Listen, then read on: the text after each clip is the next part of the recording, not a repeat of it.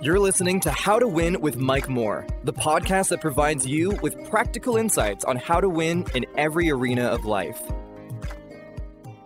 Are you ready to break free from the chains of anxiety, stress, and depression? Mike Moore, author and founding pastor of Faith Chapel and host of the How to Win podcast, is here with his new book, Help My Mind is Under Attack. Learn how to overcome attacks on your mind and live an emotionally healthy life. Grab your copy now, available as ebook on Amazon and paperback on MikeMoore.com. Embark on your journey to complete mental health and emotional peace. Hello, I'm Mike Moore, and welcome to the How to Win podcast. These podcasts are based off 2 Corinthians chapter 2, verse 14. It says, Now thanks be unto God who always causes us to triumph in Christ. Listen, I'm so glad to have you with us. This is my prosperity edition of How to Win. And we began a series, a powerful series that we will conclude today entitled Poor No More. That's God's will for you. Poor no more. The series theme is God's perspective and remedy for poverty. God's perspective and remedy for poverty.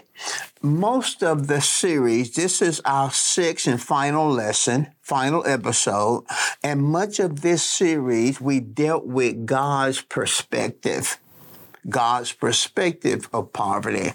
But in this lesson, this last episode, episode six, we're going to look at God's remedy. God's remedy.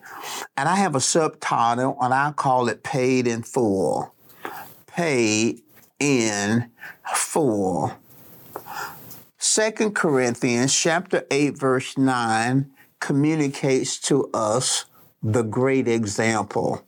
It says, You know, this is the New Living Translation, you know the generous grace of our Lord Jesus Christ, though he was rich, yet for your sakes he became poor, so that by his poverty you might be rich. He became poor so you could be rich.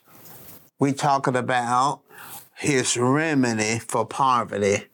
The Bible says in this text that he became poor. He became poor for us so that we, through his sacrifice, through his poverty, might be rich. So we can draw several conclusions from this. Number one, Jesus became poor for us. Jesus became poor for us. He left his riches in heaven, and when he hung naked on the cross, poverty was dealt with. You see, poverty has a spiritual root. There was no poverty until Adam sinned.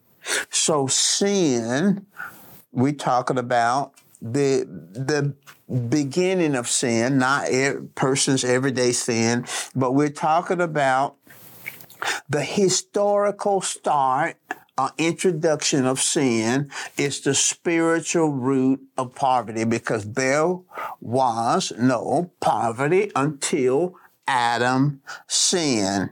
So it was sin that opened the door for poverty, sin that gave Satan the legal right to introduce poverty. So it was necessary that Jesus bear men's sins. So Jesus, by bearing man's sin, closed the door to poverty. He broke the power of poverty because he took on our sin, the spiritual root. Now, sin and poverty does not have a legal right to our lives. In other words, we are legally free. Jesus paid the price so that we could be legally free. Satan's only strategy now, his only strategy is ignorance and deception. And that's why we spent these six episodes, five before this one, episodes to eradicate the ignorance. The only thing he has available now is ignorance and deception. Jesus bore our poverty. He bore it on the cross. He took our place so that we wouldn't have to take it. He became poor so that we could be rich. The word rich is not a bad word. I, I wrote a book entitled that, Rich is Not a Bad Word. In 2 Corinthians chapter 8, verse 9, the text says that we've read to you, Jesus became poor that we through his poverty might be rich. So what does it mean to be rich? Well, Second Corinthians chapter 9 verse 8 says that God is able to make all grace abound toward you so that you always having all sufficiency in all things may abound to every good work. So Second Corinthians chapter 9 verse 8 is the Bible definition of what it means to be rich. In other words, God wants you to have an abundance to live on and abundance to give. That's really what the word rich means. But God did something else for us. Not only did He redeem us on the cross, not only did He take our place, but He gave us the anointing. He gave us His anointing and the anointing destroys the yoke. So let's talk about the anointing. Jesus paid the price for us to be free from poverty. Legally, we are free, but he also gave us his anointing. Let's talk about the anointing. The Bible says in Luke chapter 4, verse 8 in the New Living Tr- Translation, Jesus says, The Spirit of the Lord is upon me because he has anointed me. So Jesus says that he was an anointed. He was anointed. In other words, he was anointed to break or destroy the yoke of poverty. Now, what is the anointing? I said that he paid the price through his sacrifice, giving his life, but he also delivered to us, gave us believers his anointing. So what is the anointing? The anointing, here's a simple definition, is the power and wisdom of God on our lives doing what only God can do. The anointing is the power and wisdom of God on our lives doing only what God can do. In Isaiah chapter 10, verse 27, in the Jubilee Bible 2000, we have given unto us the assignment of the anointing the assignment of the anointing. Isaiah 10 27 says, And it shall come to pass in that day that his burden shall be taken away from off thy shoulder and his yoke from off thy neck. And the yoke shall be consumed in the presence of the anointing. The yoke shall be consumed in the presence of the anointing. That's the Jubilee Bible. Now, the traditional King James says the yoke shall be destroyed by the anointing. So we see now that the twofold uh, assignment of the anointing is to remove burdens and destroy yokes to remove burdens and destroy yokes. The bird, the word burden means a heavy load carried with great difficulty. A heavy load carried with great difficulty. It means to be weighed down. The word yoke means an agency of oppression. slavery, servitude. Poverty and debt are yokes, according to Deuteronomy 28 48 and Proverbs 22 7. The Bible says that it is a yoke of iron on the neck. Poverty and debt is a form of slavery. So the anointing destroys the yoke. Now, listen at this. Listen at this. I believe that God has anointed me to destroy the yoke of poverty on your life. I believe that with all my heart. God gave me this assignment. He told me to preach it, even if here it is denied. He said, don't stop preaching it. He said his people was working every day and barely to make, making it. He said that he sent me to deliver, to set his people free. I believe that I'm anointed. I believe that I'm anointed. And I want to pray for you. I want to pray for you. I pray for your life I come against the yoke of, of poverty, lack, scarcely, unfulfilled desire in your life. I break the power of poverty over your life. I break the power of outstanding debt in your life. I break the power of mental bondages and fear connected to the world system. I break the power of the fear of failure. I break the yoke of fear that hinders you from giving. I break the yoke of emotional oppression, emo- the emotional pressure of debt. I break its power. I release supernatural power and increase in your life. I call forth the favor of God and I call forth supernatural wisdom so that you will make accurate decisions in the name of Jesus. In the name of Jesus. Take just a moment and say, I'm free from that yoke. Take a moment. I'm free from that yoke. Come on, say, I'm free from the yoke of poverty.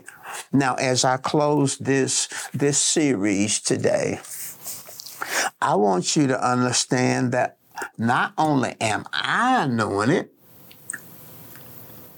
and I said that boldly I'm anointing it. but you are anointing it. All believers are anointed. You have the anointing on your life. You have the anointing on your life, and poverty cannot stand in your presence. You believe that? Second Corinthians chapter 1 verse 21 in the NIV translation it says now it is God who makes both of us and you stand firm in Christ. He anointed us. Listen at that. You see Christ anointed you and it's that anointing on you that destroys the yoke, removes burdens. Notice the first John chapter 2, verse 20. I just want you to know that you're anointed. See, you are anointed. Don't walk around talking about your bondage and your slavery and all that. Don't walk about talking about how overwhelmed you are. You are anointed. Now, now Jesus paid the price, paid it in full. He became poor so that you, through his poverty, might be rich, have an abundance to live off of, an abundance to give. But he also gave you his anointing. He put his anointing on your life. Listen what it says in 1 John 2:20 in the NIV translation. It says, "But you have an anointing from the Holy One. All of you know the truth." Now notice it says you have an anointing I told you I was anointed. I prayed for you because I'm anointed. I believe that yokes were destroyed, burdens were removed over your life. But guess what? You are anointed. Come on, say, I'm anointed. Come on, say, I am anointed. Say that the anointing of Christ is on my life. Come on, say that. The anointing of Christ is on my life. Let's look at 1 John chapter 2 verse 27. We looked at the 20th verse, but let's look at 1 John 2:27 in the NIV translation. It says, "As for you, talking about you now, as for you, the anointing you receive from him remains in you. Now I'll stop right there. I'm going to read the rest of it, but I stop right there. Listen. But as for you, not talking about me now, I know I'm anointed. Jesus is anointed. But you're anointed too. Now watch this. As for you, the anointing you receive from him, that's past tense, remains in you. See, you have God's anointed anointing. His anointing is in your life. And the Bible says it remains in you. Now listen to this. And you do not need anyone to teach you but as his anointing teaches you about all things, and as that anointing is real, not counterfeit, just as it has taught you, remain in him. Now, I need to clarify something. It says, as for you, the anointing you receive uh, from him remains in you, and you do not need anyone to teach you. Now, now here's what it's not saying that text is not saying we don't need teachers. I'm a teacher. God, uh, in the scripture, in Ephesians chapter 4, he gave some to be prophet, uh, apostles, prophets, evangelists, pastors, and teachers. We need teaching. We need to be taught. Now, what he was saying to those people, you don't have to depend on just humans you don't have to just depend on just what a person says. You're not limited to just the human voice. He said the anointing that's on the inside of you will teach you. Right now, even as I'm teaching you, if you're born again, the Spirit of God is on the inside of you, and that anointing is on the inside of you. And you will know truth from error. You will know it because the anointing on the inside will teach you and bear witness to the truth. And if it's not truth, the Spirit of God won't bear witness to it. Now that's what he's talking about. He's not saying, he's saying you don't have to just go off on a cliff because somebody says go off on a cliff. He said that anointing is on the inside of you. It remains in you. It has been teaching you. In fact, that's how you got saved. The Spirit of God, the anointing of God on the inside of you taught you and led you to Jesus. And the text is saying he will continue to guide you and direct you the rest of your destiny journey. That's what the scripture is saying. You have the anointing on the inside of you. So every believer, as I close, every believer can activate the anointing to prosper. Every believer can activate the anointing to prosper. Well, how do I do that? How do I do that? There are two things that will assist you in activating the anointing to prosper in your life. Number one, your faith confession, your powerful faith confession. And the word confession means to say the same thing as. See, when you take Second Corinthians chapter 8, verse 9, and you quote it out of your mouth, for you know the grace of the Lord Jesus Christ, that though he was rich, yet for your sakes he became poor, that you through his poverty might be made rich. When you take Second Corinthians chapter 8, verse 9, and you release it out of your mouth, you say that Jesus was rich, but he came into earth and he became poor so that I, through his poverty, might be made rich.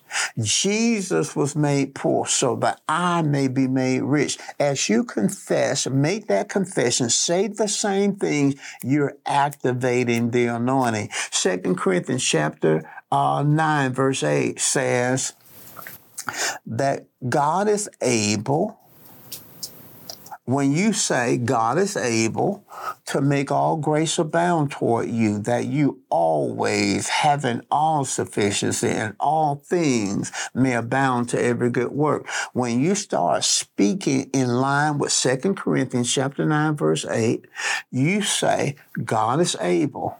He's making all grace abound toward me, and I always having all sufficiency in all things, I abound to every good work.